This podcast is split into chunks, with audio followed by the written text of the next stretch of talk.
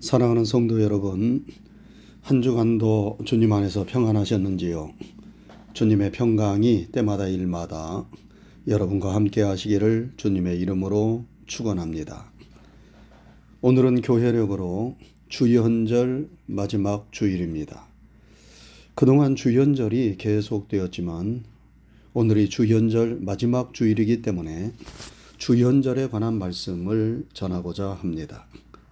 여러분 주현절이란 예수님께서 우리의 주님으로 세상에 드러나신 일을 나를 뜻합니다. 예수님은 나이 서른이 되셨을 때에 세례 요한으로부터 세례를 받으시고 공생애에 들어서셨습니다. 그 전까지는 예수님은 나사렛 목수로서 인간으로서의 평범한 삶을 사셨습니다. 그런데 세례를 받으실 때에 하늘에서 성령이 비둘기같이 임하시고 이는 내 사랑하는 아들이요 내 기뻐하는 자라 하는 하나님의 음성이 들려왔습니다. 예수님께 세례를 주던 세례 요한은 보라 세상 죄를 지고 가는 하나님의 어린 양이로다 하면서 예수님을 사람들에게 우리의 구원자 메시아라고 증거했습니다. 이때부터 예수님은 여러분과 저희의 구세주로서 자신을 드러내셨고 공생애를 시작하셨습니다. 이것을 기억하고 기념하는 절기가 주연절입니다. 오늘은 이 주연절 마지막 주일입니다. 이 주연절이 지나면 이번 주 수요일부터 예수님의 고난을 기억하며 그 고난에 동참하는 심정으로 경건 생활에 힘쓰는 사순절이 시작됩니다. 다음 주일은 사순절 첫 번째 주일입니다. 주연절을 마지막으로 보내면서 어떤 말씀을 전해야 할까 생각하다가 오늘 본문의 말씀을 정했습니다. 오늘 본문에는 예수님께서 베드로, 야고보, 요한 세 명의 제자들을 데리시고 데리고 산에 올라가셨는데 거기에서 자신을 변모하신 사건을 기록하고 있습니다. 예수님의 옷이 갑자기 광채가 나는데 빨래하는 자가 그렇게 희게 할 수 없을 정도로 심히 희어졌고 예수님을 제대로 바라볼 수 없을 정도로 예수님의 몸에서 광채가 났습니다. 하나님의 영광이 예수님을 감쌌고 예수님은 영광스러운 몸으로 변화하셨습니다. 더 놀라운 것은 그 자리에 모세와 엘리야가 나타난 것입니다. 모세와 엘리야는 세상을 떠난 지가 오래 되었는데 그 죽은 사람들이 살아서 예수님과 함께 대화를 나누고 있는 것입니다. 이 놀랍고도 신비한 광경을 목격한 제자들은 심히 무서워 제 정신이 아니었습니다. 그래서 베드로가 하는 말이 라비여 우리가 여기 있는 것이 좋사오니 초막 셋을 짓되 하나는 주님을 위하여 하나는 모세를 위하여 하나는 엘리야를 위하여 짓겠습니다. 라고 말했습니다. 그런데 예수님은 아무 말씀도 하지 않으십니다. 그때 갑자기 구름이 몰려오더니 구름 속에서 하나님의 음성이 들려옵니다. 예수님께서 세례 요한에게 세례를 받으실 때에 들려왔던 그 음성이었습니다. 이는 내 사랑하는 아들이니 너희는 저의 말을 들어라. 하시는 음성이었습니다. 그 놀라운 음성을 듣고 제자들이 깜짝 놀라 고개를 들어보니 모세와 엘리야는 간 곳 없고 오직 예수님과 자기들만 있는 것입니다. 이것이 변화산의 변모 사건입니다. 여러분, 이 변화산의 변모 사건이 주는 의미는 무엇입니까? 첫째는 예수님의 본체가 무엇인가를 우리에게 분명히 알려주고 있습니다. 예수님은 단순한 인간이 아니라 신성을 지니신 하나님의 아들이시요 하나님이심을 말해줍니다. 구름 속에서 들려온 하나님의 음성이 그것을 증거하고 있습니다. 사도 요한은 예수님을 태초부터 말씀으로 존재하신 하나님이시라고 말씀했습니다. 바울 사도는 빌립보서 2장에서 예수님은 하나님의 본체시나 하나님과 동등됨을 취할 것으로 여기지 아니하시고 자기를 비어 종의 형체를 입어 사람으로 오셨고 낮아지고 또 낮아지셔서 십자가에 달려 죽으셨다고 말씀했습니다. 히브리서 기자는 예수님을 가리켜 이는 하나님의 영광의 광채시요 그 본체의 형상이시라 그의 능력의 말씀으로 만물을 붙드시며 죄를 정결하게 하는 일을 하시고 높은 곳에 계신 지극히 크신 이의 우편에 앉으셨느니라 라고 말씀했습니다. 여러분 이 모든 말씀은 하나같이 무엇을 증거하고 있습니까? 그것은 예수님은 단순한 인간이 아니라 우리의 구세주이시요 하나님이심을 증거하고 있습니다. 그래서 우리가 예수님을 믿는 것 아니겠어요? 예수님이 단순히 우리와 동일한 인간에 불과하시다면 우리가 구태여 예수님을 믿을 필요가 무엇이 있겠습니까? 그저 위대한 성현 중의 한 사람으로 존경할 수는 있으나 여러분과 저를 죄와 죽음에서 구원해 주시는 주님으로서는 우리가 믿을 수 없는 것입니다. 예수님은 자신이 누구신가? 본래적으로 어떠한 분이신가? 하는 것을 사순절을 앞두고 제자들에게 세상에 분명히 보여주시기를 원하셨습니다.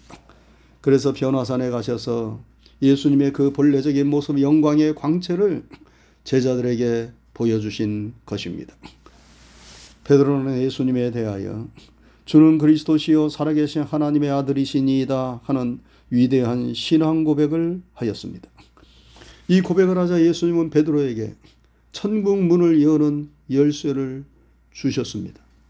이 천국의 열쇠는 베드로라는 개인에게 주신 것이 아니라 베드로의 신앙 고백을 하는 모든 사람들에게 주신 것입니다. 우리가 예수님을 하나님의 아들이시요 우리를 죄와 죽음에서 구원해 주시는 생명의 구주로 믿고 영접할 때에 우리 모두는 천국 문을 여는 천국 열쇠를 손에 쥐는 또 다른 베드로가 되는 것입니다. 예수님을 믿는 이 신앙 위에 굳게 서는 여러분과 제가 될 수 있기를 바랍니다. 이 믿음을 굳건하게 갖도록 하기 위하여 예수님은 변화산에서 자신의 몸을 영광스럽게 변모하신 것입니다. 다음으로 변화산의 사건은 모든 하나님의 말씀의 중심은 예수님이시고 우리는 예수님을 바라보며 살아가야 함을 가르쳐 줍니다.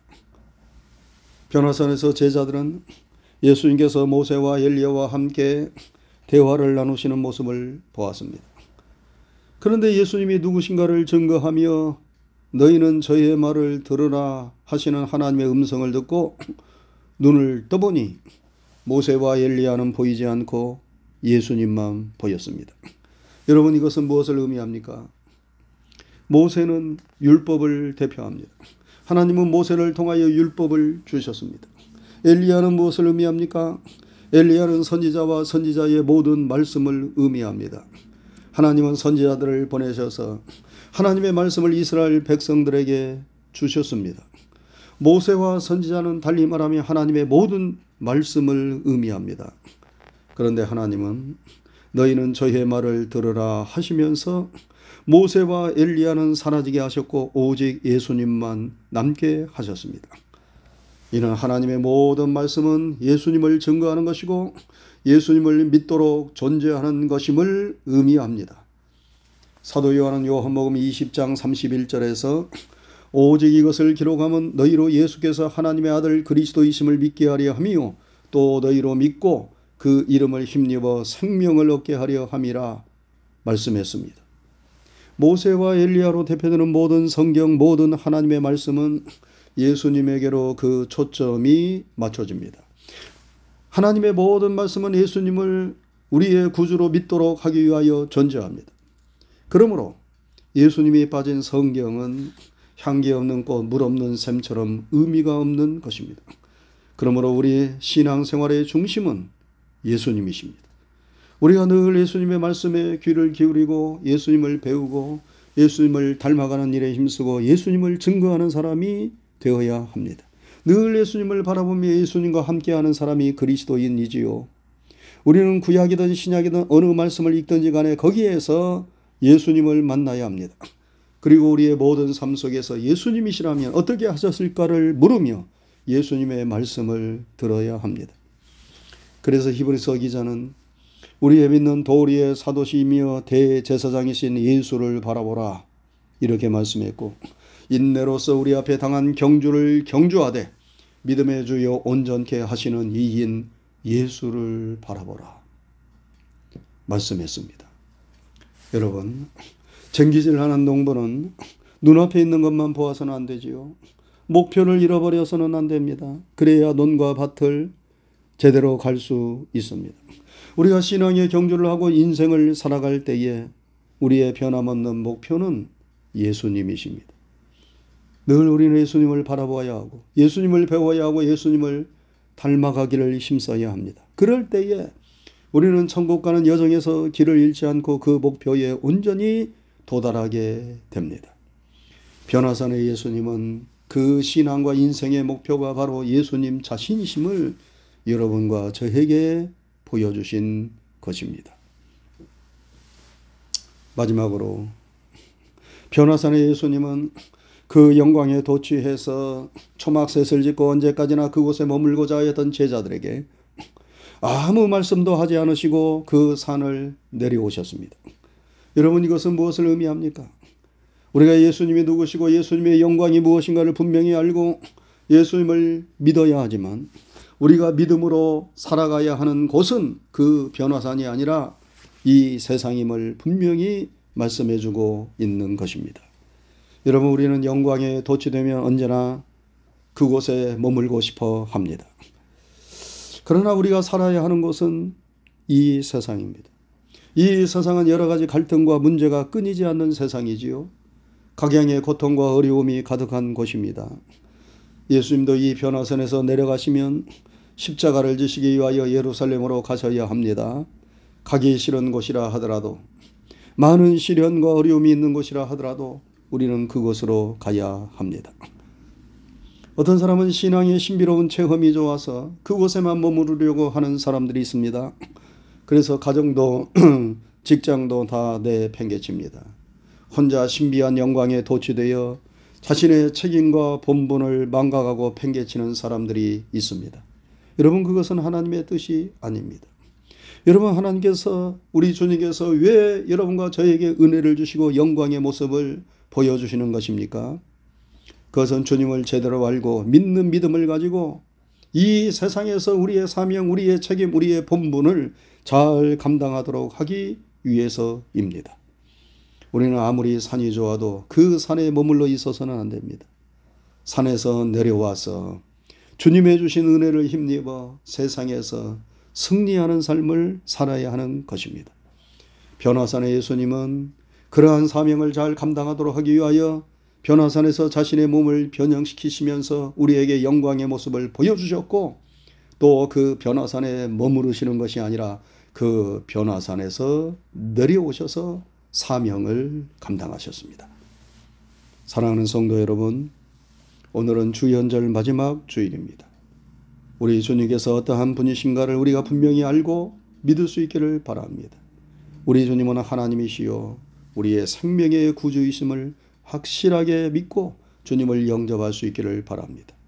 그리고 우리 앞에 어떤 어려움이 있어도 우리와 함께 하시며 우리를 도와주시는 예수님, 그 예수님이 우리의 신앙과 인격의 목표임을 우리가 분명히 기억하면서 늘 주님을 바라보며 주님을 배우며 주님을 따라가는 그러한 삶을 살 수 있기를 바랍니다.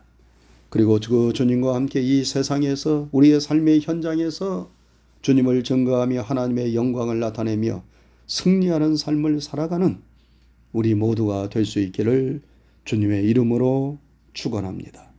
기도하겠습니다. 걸어가신 하나님 아버지 감사합니다. 한 주간의 삶도 주님께서 함께 하시고 인도해 주시고 붙잡아 주신 것 감사를 드립니다. 오늘 걸어가고 복된 주님의 날에 다시 한번 주님 앞에 머리를 조아리며 예배하고 기도할 수 있는 은총과 축복의 시간을 허락하신 것 감사를 드립니다. 하나님 우리의 드리는 예배를 통하여 영광을 받으시옵소서. 오늘 또 우리에게 주신 진리와 생명의 말씀을 영혼의 양식으로 삼게 해 주옵시고 이 세상을 살아갈 때의 삶의 지표로 등불로 삼게 하여 주시옵소서. 변화산에서 예수님께서 자신의 본래의 모습을 보여주셨습니다. 예수님이 어떠한 분이신가를 우리에게 가르쳐 주셨습니다. 우리 예수님은 천지 만물을 창조하신 전능하신 하나님이시며 우리의 생명의 구주가 되심을 변화산의 변모 사건을 통하여 나타내 주시고 보여주셨사오니 감사를 드립니다. 우리의 인생과 삶의 신앙의 목표가 예수님이심을 분명하게 가르쳐 주셨사오니 감사를 드립니다. 그리고 우리가 이 세상에서 우리의 직분과 사명을 감당할 수 있는 그러한 사람이 되어야 함을 가르쳐 주신 것도 감사를 드립니다. 변화산의 모습을 통하여서 변화산에 주신 말씀과 주님의 행동을 통하여서 우리에게 가르쳐 주시고 깨우쳐 주신 이 모든 말씀들을 우리가 마음판에 잘 새기게 하여 주옵시고 늘 주님을 모시고 이 세상에서 승리하는 삶을 살아가는 우리 모두가 되게 해 주옵소서. 감사를 드리오며 예수님 귀하신 이름 받들어 기도드리옵나이다. 아멘.